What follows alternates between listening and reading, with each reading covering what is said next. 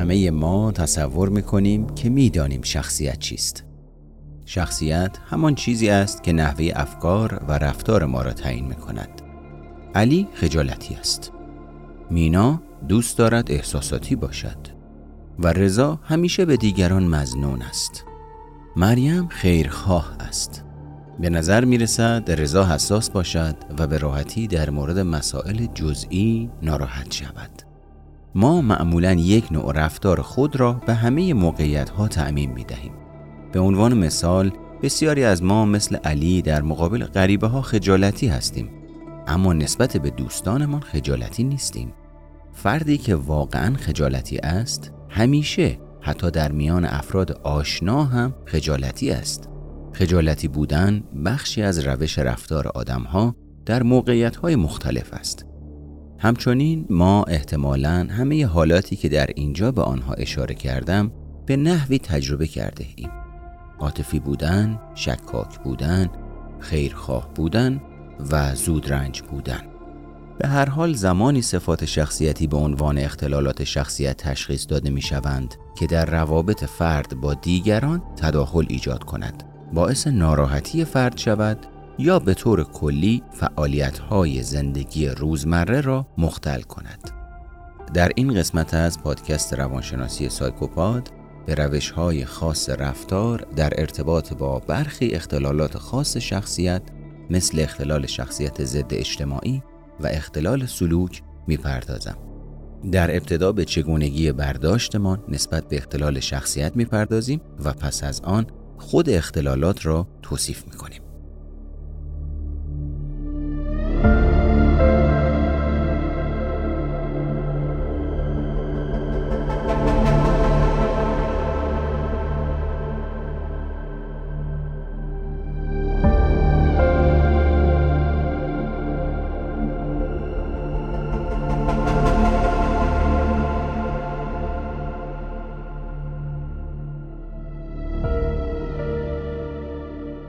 به نظر شما چه اتفاقی رخ می دهد که نحوه خاصی از افکار و رفتار فرد می تواند منجر به پریشانی خود او و یا اطرافیانش شود؟ و چه اتفاقی می افتد اگر فرد نتواند این رفتار خود را نسبت به جهان پیرامونش تغییر دهد و در این راه ناکام بماند؟ آیا باید او را به عنوان فردی که به اختلال شخصیت مبتلاست تشخیص دهیم؟ اختلالات شخصیت مزمن هستند. این اختلالات نه به صورت ناگهانی ظاهر می شوند و نه ناگهان از بین می روند بلکه در کودکی فرد ریشه دارند و تا بزرگسالی تداوم خواهند داشت. با توجه به این امر که این مشکلات مزمن روی شخصیت تأثیر گذارند در همه جنبه های زندگی شخصی فرد نفوذ می کنند. به عنوان مثال اگر زنی شدیداً شکاک باشد یا به نوعی یکی از نشانه های اختلال شخصیت پارانوید را به نمایش بگذارد این صفت روی تمام کارهایی که انجام می دهد مانند اشتغال، روابط و حتی در مکان زندگی او تأثیر گذار خواهد بود.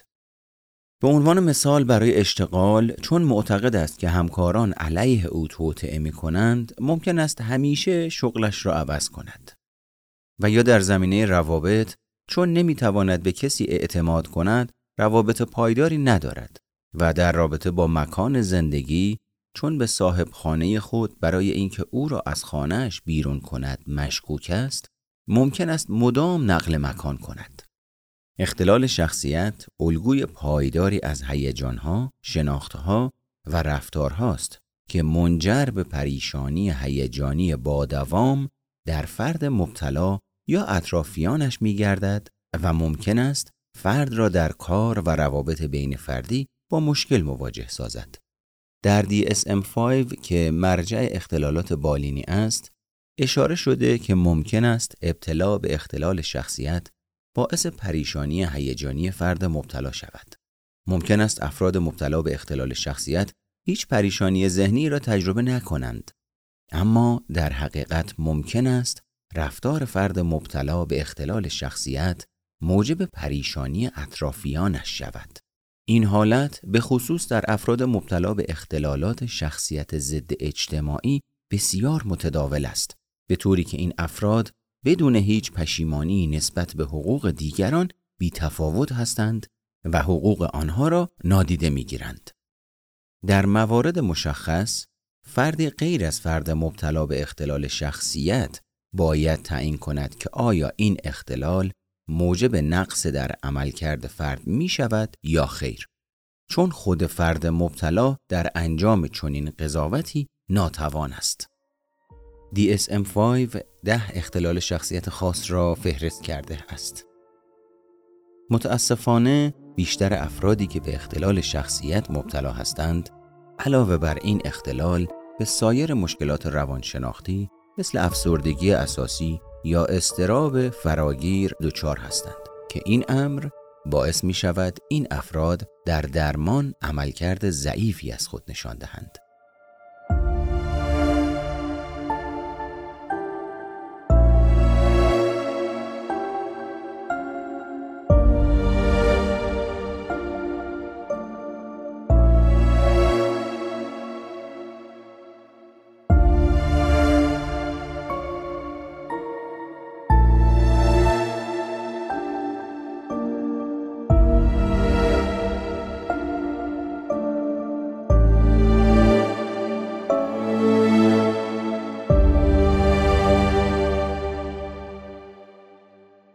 اغلب ما گاهی اوقات نسبت به دیگران مزنون می شویم. کمی پارانوید می شویم یا بیش از حد نمایشی می شویم. همه چیز را به خودمان می گیریم یا منزوی می شویم. خوشبختانه این مشخصات دوام چندانی ندارند و به قدری شدید نیستند که کار و زندگی ما را مختل کنند. اما افراد مبتلا به اختلالات شخصیت ویژگی های مشکل ساز را طی دوره های طولانی و در بیشتر موقعیت ها از خود بروز می دهند که این مسئله رنج های هیجانی را برای خود فرد، اطرافیان یا هر دو ایجاد می کند. ما می توانیم به جای اینکه این مشکلات را به عنوان نوعی اختلال در نظر بگیریم به عنوان درجه از یک اختلال به آنها بنگریم. به عبارت دیگر مشکلات افراد مبتلا به اختلالات شخصیت نسخه افراطی از مشکلاتی است که بسیاری از ما موقتا آن را تجربه می کنیم. مانند خجالتی یا شکاک بودن. DSM-5 اختلالات شخصیت را به سه گروه یا خوشه تقسیم کرده است و احتمالا این روند تا ایجاد مبنای علمی قوی برای بررسی مستقل آنها تداوم خواهد داشت. تفکیک این خوشه ها مبتنی بر شباهت ها می باشد. خوشه A عجیب و غریب و غیر عادی نامیده می شود که شامل اختلالات پارانوید، اسکیزوئید و اسکیزوتایپی است. خوشه B افراد نمایشی، احساساتی و متلون را در بر می گیرد و اختلالات ضد اجتماعی، مرزی، خودشیفته و نمایشی در این خوشه جای می گیرند و خوشه سی شامل افراد مسترب یا بیمناک است و اختلالات اجتنابی، وابسته و شخصیت وسواسی جبری در این خوشه قرار دارند. من در ادامه مروری بر اختلال شخصیت ضد اجتماعی و اختلال سلوک خواهم داشت.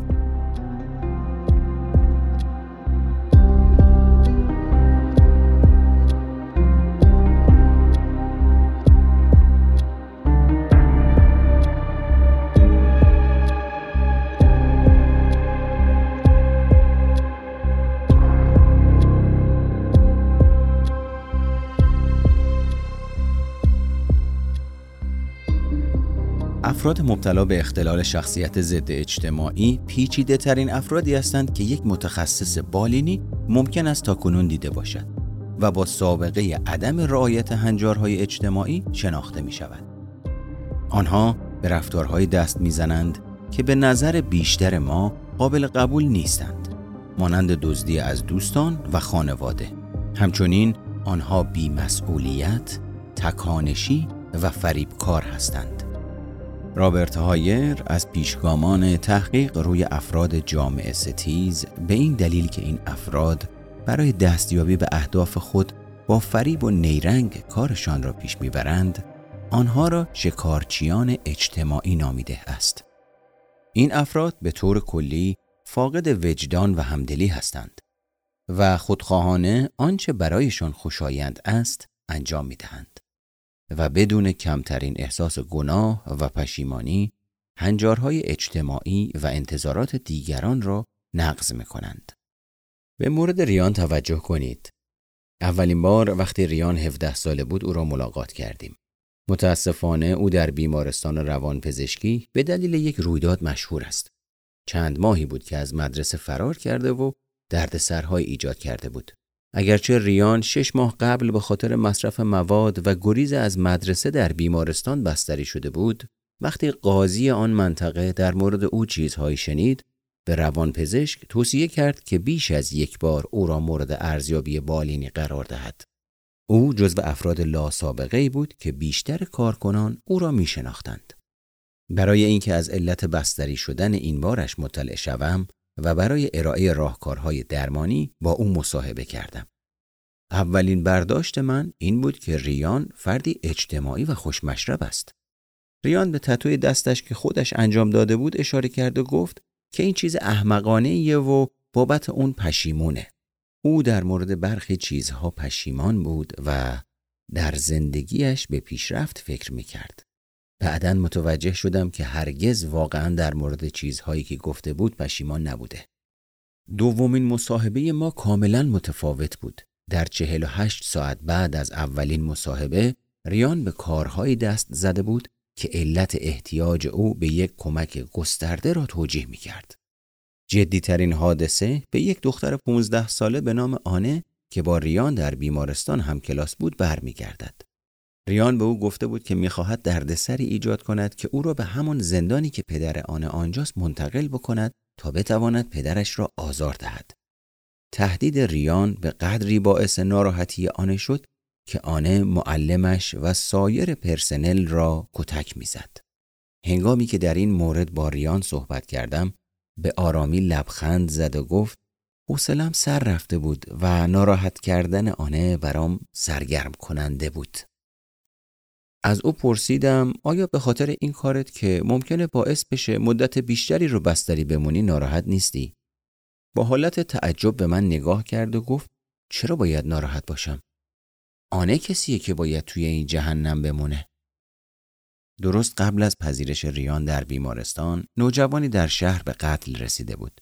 گروهی از نوجوانان شب به قبرستان محله رفته بودند تا آداب شیطان پرستان را انجام دهند. همزمان مرد جوانی ظاهرا به خاطر همراه داشتن مقدار زیادی مواد مخدر به ضرب چاقو به قتل رسید. اگرچه ریان هم عضو آن گروه بود اما به آن مرد چاقو نزده بود. به من گفت که آنها گاهی اوقات برای پیدا کردن جمجمه و استفاده از آنها در مهمانی هایشان نبش قبر می‌کنند. نه به این دلیل که آنها واقعا به شیطان ایمان دارند بلکه چون به نظرشان کار جالبی است و می توانند با آن کودکان را بترسانند. پرسیدم اگر صاحب آن قبر کسی بود که تو میشناختی یا از دوستان یا اقوام خودت بود چه اتفاقی میافتاد؟ آیا این مسئله که افراد غریبه آشنای تو را نبش قبر کنند ناراحتت نمی کند؟ او سرش را تکان داد و گفت اونها مردن و نمی‌تونن از خودشون مراقبت کنند. چرا من باید مراقب اونها باشم؟ ریان به من گفت که او وابسته به یک دارو است و آن را به هر چیز دیگری ترجیح می دهد. او مرتبا برای خرید این دارو از یک محله خطرناک در نیویورک یک مسیر دو ساعته را طی می کرد. انکار می کرد که عصبی است. این یک تظاهر نبود و به نظر می رسید واقعا نگران نیست. ریان پیشرفت کمی داشت. من در جلسات خانواده درمانی در مورد آینده او بحث کردم. ما در مورد تأسف و پشیمانی صحبت کردیم و سپس با پولی که از جیب والدینش دزدیده بود به خیابان برگشت. اغلب بحث های ما بر این مسئله متمرکز بود که سعی کنیم والدینش را تشویق کنیم که در برابر او بایستند و دروغهایش را باور نکنند. یک روز عصر بعد از چندین جلسه ریان گفت می‌بیند راهی که پشت سر گذاشته اشتباه بوده و احساس می‌کند که به والدینش صدمه زده است. اگر آنها فقط این بار او را به خانه ببرند همان پسری خواهد شد که همه این سالها باید می بود. سخنان او باعث جاری شدن اشک از چشمان والدینش شد و آنها با نگاهشان از من به خاطر درمان فرزندشان تشکر می کردند. وقتی که صحبتهای ریان به پایان رسید لبخند زدم. تشویقش کردم و به او گفتم که بهترین اجرایی بود که تا به حال دیدم. والدینش با خشم به من نگاه می کردند. ریان چند ثانیه مکس کرد و سپس لبخند زد و گفت بهترین تیری بود که داشتم. والدین ریان پذیرفتند که ریان بار دیگر آنها را فریب داده است تا حرفهایش را باور کنند در حالی که یک کلمه از حرفهایی که گفته بود واقعی نبودند ریان در نهایت برای برنامه توانبخشی و ترک مواد مرخص شد پس از چهار هفته والدینش را متقاعد کرد که او را به خانه برگردانند و دو روز بعد از بازگشت به خانه تمام پولهای خانه را دزدید و ناپدید شد. ظاهرا دوباره به دوستانش و مصرف مواد روی آورده بود. افراد مبتلا به اختلال شخصیت ضد اجتماعی در نقض حقوق دیگران سابقه طولانی دارند. آنها اغلب به عنوان افرادی خشن و تهاجمی توصیف می شوند. چون بدون اینکه اهمیتی برای دیگران قائل باشند، هر آنچه را که بخواهند از این طریق به دست می آورند. به نظر می رسد دروغگویی و فریبکاری ماهیت دیگر آنهاست و اغلب ناتوانی دیگران در تشخیص صحت و سقم گفتار و رفتارشان باعث می شود آنها به اهدافشان برسند. آنها هیچ نگرانی یا پشیمانی در مورد تأثیرات مخرب رفتار خود ندارند. سوء مصرف مواد هم در این افراد شایع است. و در 6 درصد افراد مبتلا به اختلال شخصیت ضد اجتماعی به چشم می‌خورد و الگوی این رفتار در کل عمر فرد دیده می شود.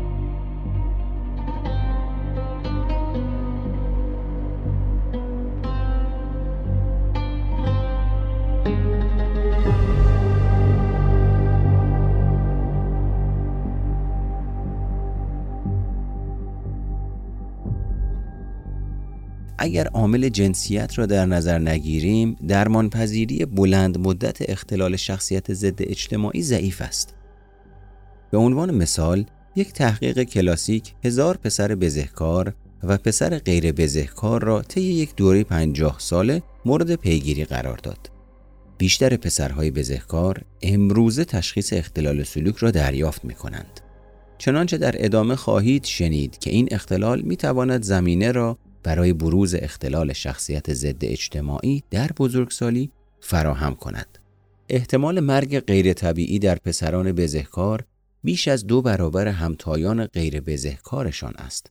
به عنوان مثال تصادف، خودکشی و قتل که این شرایط را به عواملی چون مصرف الکل و مراقبت ضعیف از خود نسبت می دهند. به عنوان مثال ها و رفتارهای غیر محتاطانه اختلال شخصیت ضد اجتماعی طی سالیان گذشته اسامی مختلفی داشته است. فیلیپ پینل این اختلال را دلیریوم بدون مانیا نامید تا افرادی را توصیف کند که با پاسخهای هیجانی غیر معمول و رفتارهای تکانشی شناخته می شوند. اما در استدلال مشکلی ندارند. سایر عناوین مانند جنون اخلاقی، ایگوپاتی، جامعه ستیزی و جانی را شامل می شود. مقالات زیادی در مورد این عنوان تحریر شده اند. ما روی دو عنوانی که در تحقیقات روانشناسی برجسته تر بودند تمرکز می‌کنیم. جامعه ستیزی و اختلال شخصیت ضد اجتماعی DSM-5 کلکلی روانپزشکی بود که بیشتر مطالعاتش بر شخصیت‌های جامعه ستیز معطوف بوده است و 16 ویژگی اصلی را برای شناسایی آنها برشمرده که گاهی ملاک های کلکلی نامیده می شوند. هیر و همکارانش کار کلکلی را گسترش دادند و در مورد ماهیت جامعه ستیزی تحقیق کردند و چک‌لیست 20 آیتمی را به عنوان ابزاری برای ارزیابی شخصیت جامعه ستیز ایجاد کردند. شش آیتم از این ملاک که هایر در چکلیست جامعه ستیزی تجدید نظر شده ذکر کرده است به این شرح است. چرب زبان و درو هستند. احساس خود بزرگبینی و ارزشمندی کاذب دارند. به صورت بیمارگون دروغگو هستند. دغلکار و هیلگر هستند. فاقد احساس گناه و پشیمانی هستند. و در نهایت سنگدل و فاقد همدلی هستند.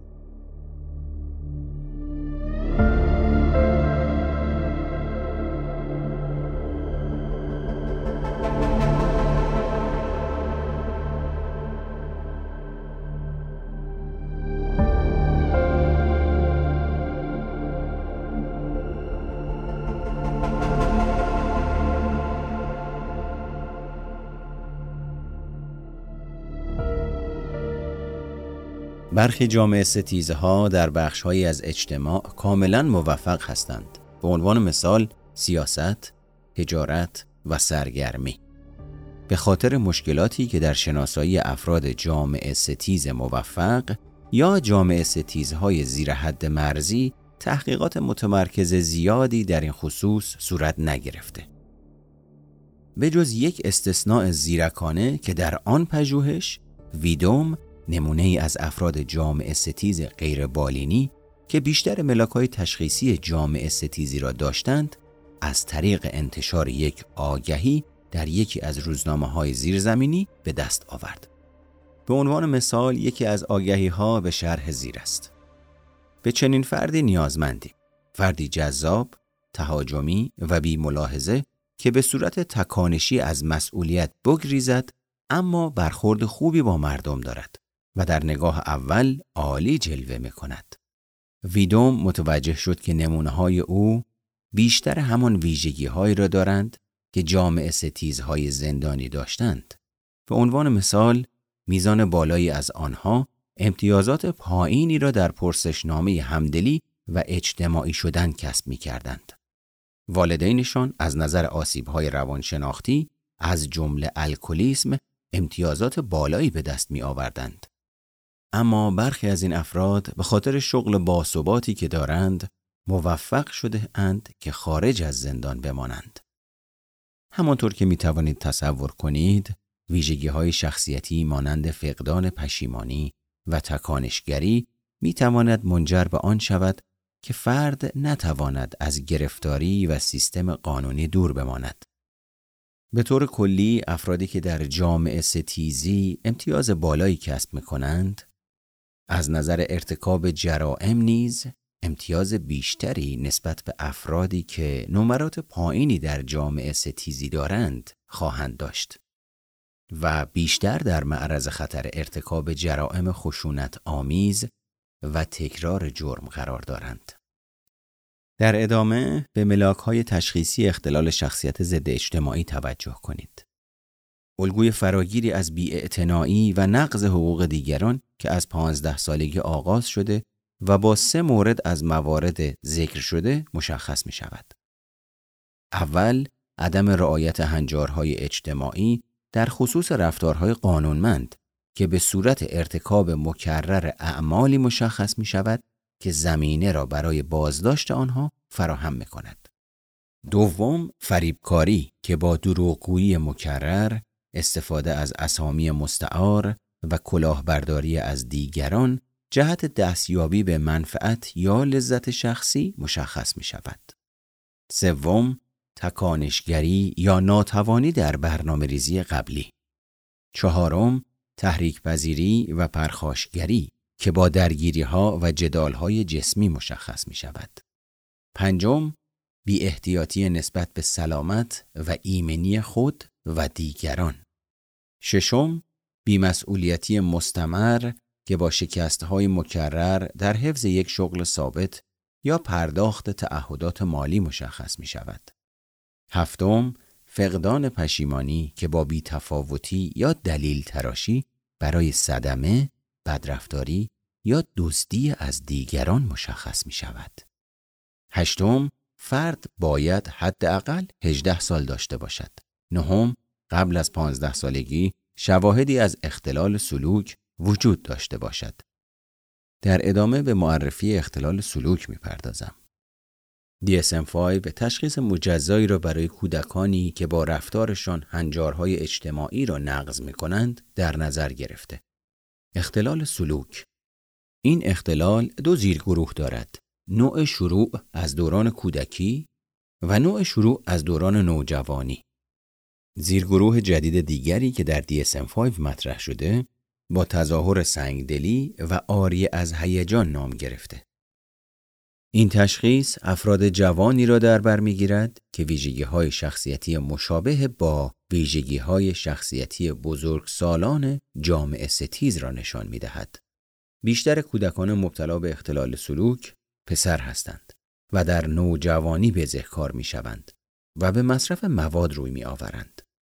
مهمتر این که الگوی مادام العمر رفتار ضد اجتماعی کاملا در رفتار آنها مشخص است.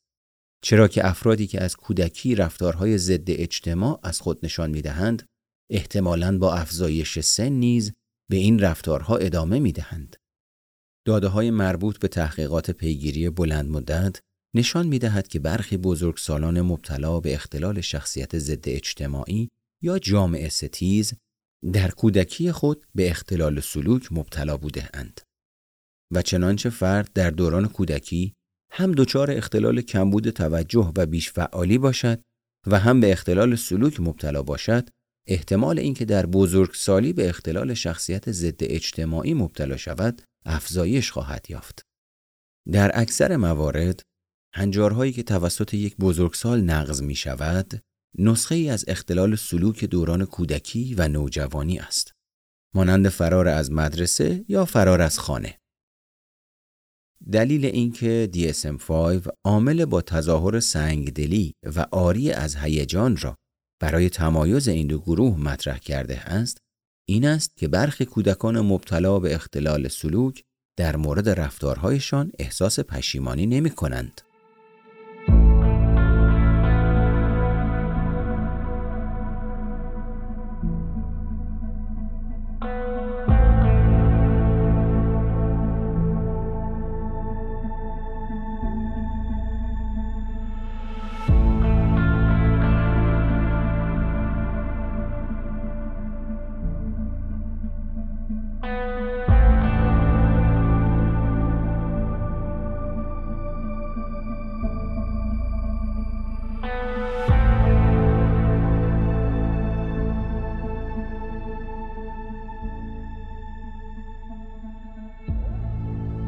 به نظر شما چه چیزی در ذهن فرد جامعه ستیز می گذرد؟ نیومن و پاترسون در یکی از چندین تحقیق مرتبط با پردازش سیستم پاداش و تنبیه افراد جامعه ستیز یک آزمون کارت بازی را در کامپیوتر اجرا کردند. آنها پاداش های پنج سنتی برای پاسخ های صحیح و جریمه را برای پاسخ های اشتباه مجرمین جامعه ستیز و مجرمین غیر جامعه ستیز در نظر گرفتند. بازی به گونه طراحی شده بود که در ابتدا بازیکنان در 90 درصد موارد پاداش دریافت می کردند و فقط در 10 درصد موارد جریمه می شدند. به تدریج این توضیع پاداش و تنبیه تغییر کرد تا احتمال کسب پاداش به صفر رسید. علا رقم بازخوردی که بیان می کرد پاداش ادامه ندارد افراد جامعه ستیز به بازی و باخت ادامه می‌دادند در حالی که افراد غیر جامعه ستیز بازی را متوقف می کردند. با توجه به نتیجه این تحقیق و سایر تحقیقات محققان فرض کردند که وقتی افراد جامعه ستیز روی هدف پاداش متمرکز می شوند علی‌رغم این که هیچ نشانه مبنی بر رسیدن به هدف وجود ندارد به احتمال کمتری نسبت به افراد غیر جامعه ستیز از هدف دست می‌کشند. تأکید می کنم که با توجه به بیباکی و رفتارهای جسورانه برخی افراد جامعه ستیز به طور کلی شکست آنها نمی‌تواند باعث صرف نظر کردن از یک هدف دست نیافتنی شود. پژوهش تأثیرگذار جرالد پاترسون حاکی از آن بود که خشونت در کودکان مبتلا به اختلال شخصیت ضد اجتماعی می تواند تا حدودی در اثر تعامل آنها با والدینشان تشدید شود.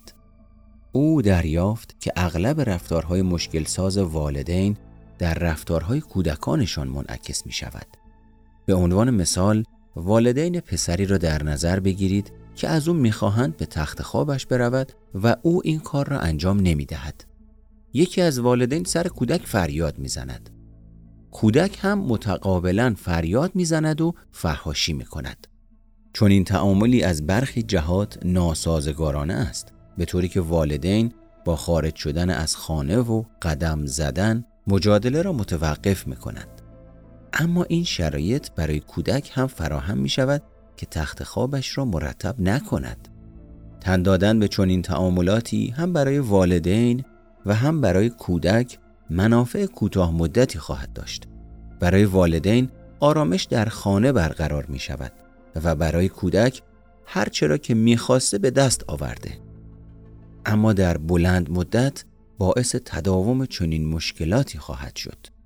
کودک می آموزد که به جنگ و جدال ادامه دهد و اصلا تسلیم نشود و والدین می آموزند که تنها راه پیروزی تسلیم شدن در قبال خواسته های کودک است.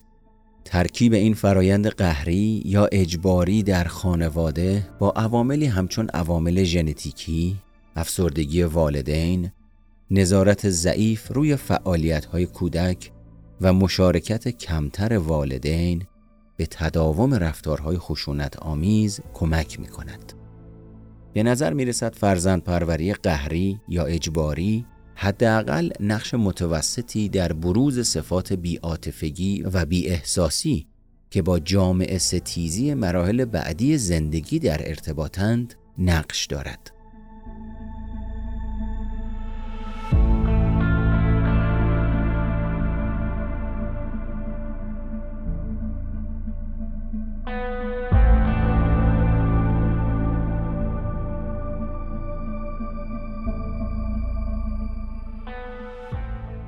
یکی از مشکلات اصلی که در درمان افراد این گروه نیز همانند سایر اختلالات شخصیت وجود دارد این است که خود این افراد به ندرت تشخیص می دهند که به درمان نیاز دارند.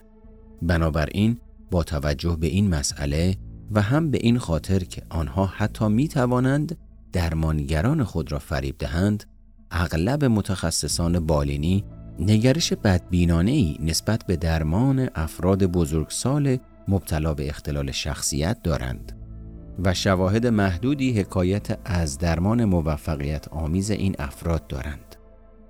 درمانگران به طور کلی در این مورد که زندانی کردن این افراد می تواند از رفتارهای ضد اجتماعی آتی آنها پیشگیری کند اتفاق نظر دارند.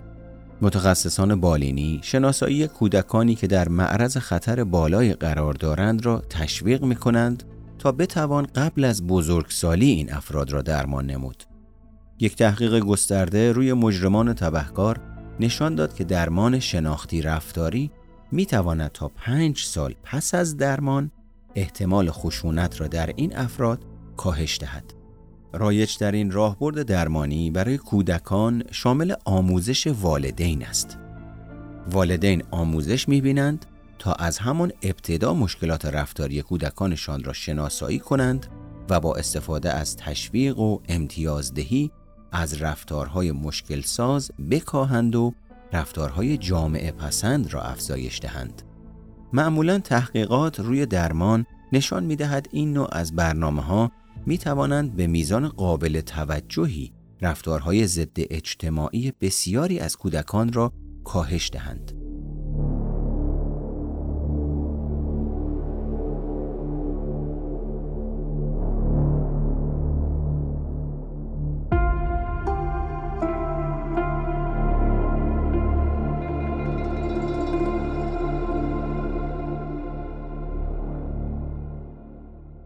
ما شاهد افزایش چشمگیر تحقیقاتی بودیم که در راهبردهای پیشگیری از ابتلای کودکان در معرض خطر به اختلال شخصیت اجتماعی متمرکز بوده اند. رفتارهای خشونت آمیز کودکان کم سن و سال به میزان قابل توجهی باثبات است به این معنا که احتمالا کودکانی که دیگران را می‌زنند توهین می‌کنند و تهدید می‌کنند با بزرگتر شدنشان نیز به این رفتارها ادامه خواهند داد متاسفانه این رفتارها به مرور زمان و با بزرگتر شدن این کودکان جدیتر می شوند و جزء علائم اولیه قتل و تجاوز بزرگ سالان به شمار می روند.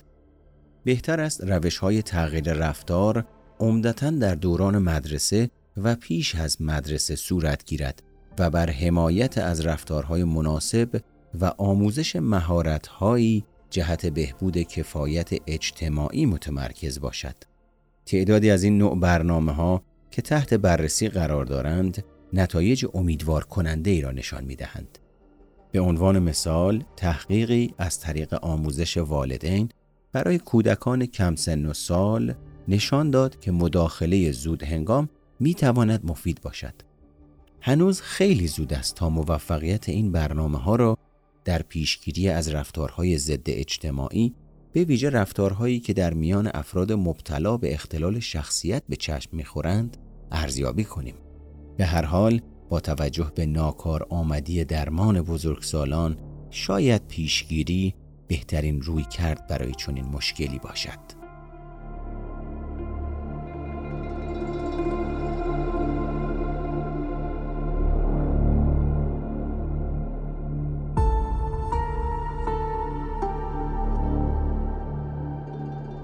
سلام و عرض ادب خدمت همگی. امیدوارم که توی این آشفته بازاری که این روزها تجربه می‌کنیم صحیح و سالم باشین. یه خوش آمد عرض می‌کنم خدمت دوستانی که به تازگی با پادکست روانشناسی سایکوپاد آشنا شدید چه در کانال تلگرام و چه در اپلیکیشن های مختلف مثل Castbox و Apple Podcast و بقیه اپلیکیشن ها خدا کنه که اطلاعاتی که در مورد شخصیت ضد اجتماع و جامعه ستیز شنیدید کمکتون بکنه تا به بینشی برسید که در روابطتون در اجتماع با افراد مختلف بتونید ویژگی های این افراد رو تشخیص بدید و از برقراری و سرمایه گذاری های عاطفی و روانشناختی یا مالی یا مراودات اجتماعی با این افراد پرهیز بکنید و پیشگیری بکنید و از خودتون مراقبت بکنید.